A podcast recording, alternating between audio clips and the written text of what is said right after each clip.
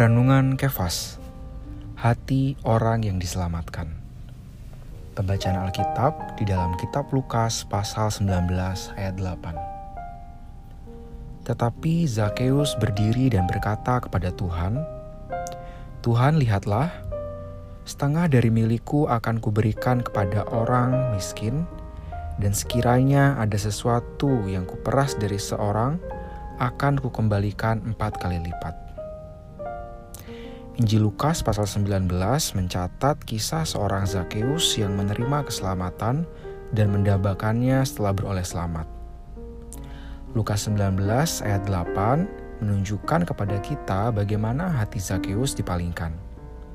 Setiap orang yang telah diselamatkan memiliki satu hati untuk menyenangkan Allah.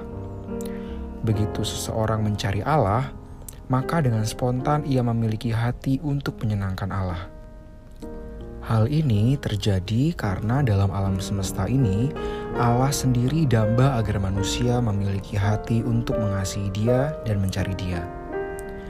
Sobat Kefas, jika manusia tidak mengasihi Allah atau dekat kepadanya, Allah tidak akan ada jalan untuk melakukan apa yang didambakannya.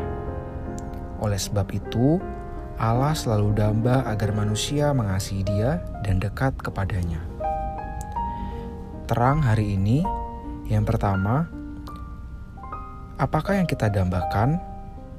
Yang kedua, sudahkah kita memiliki hati yang mengasihi dan mencari Allah?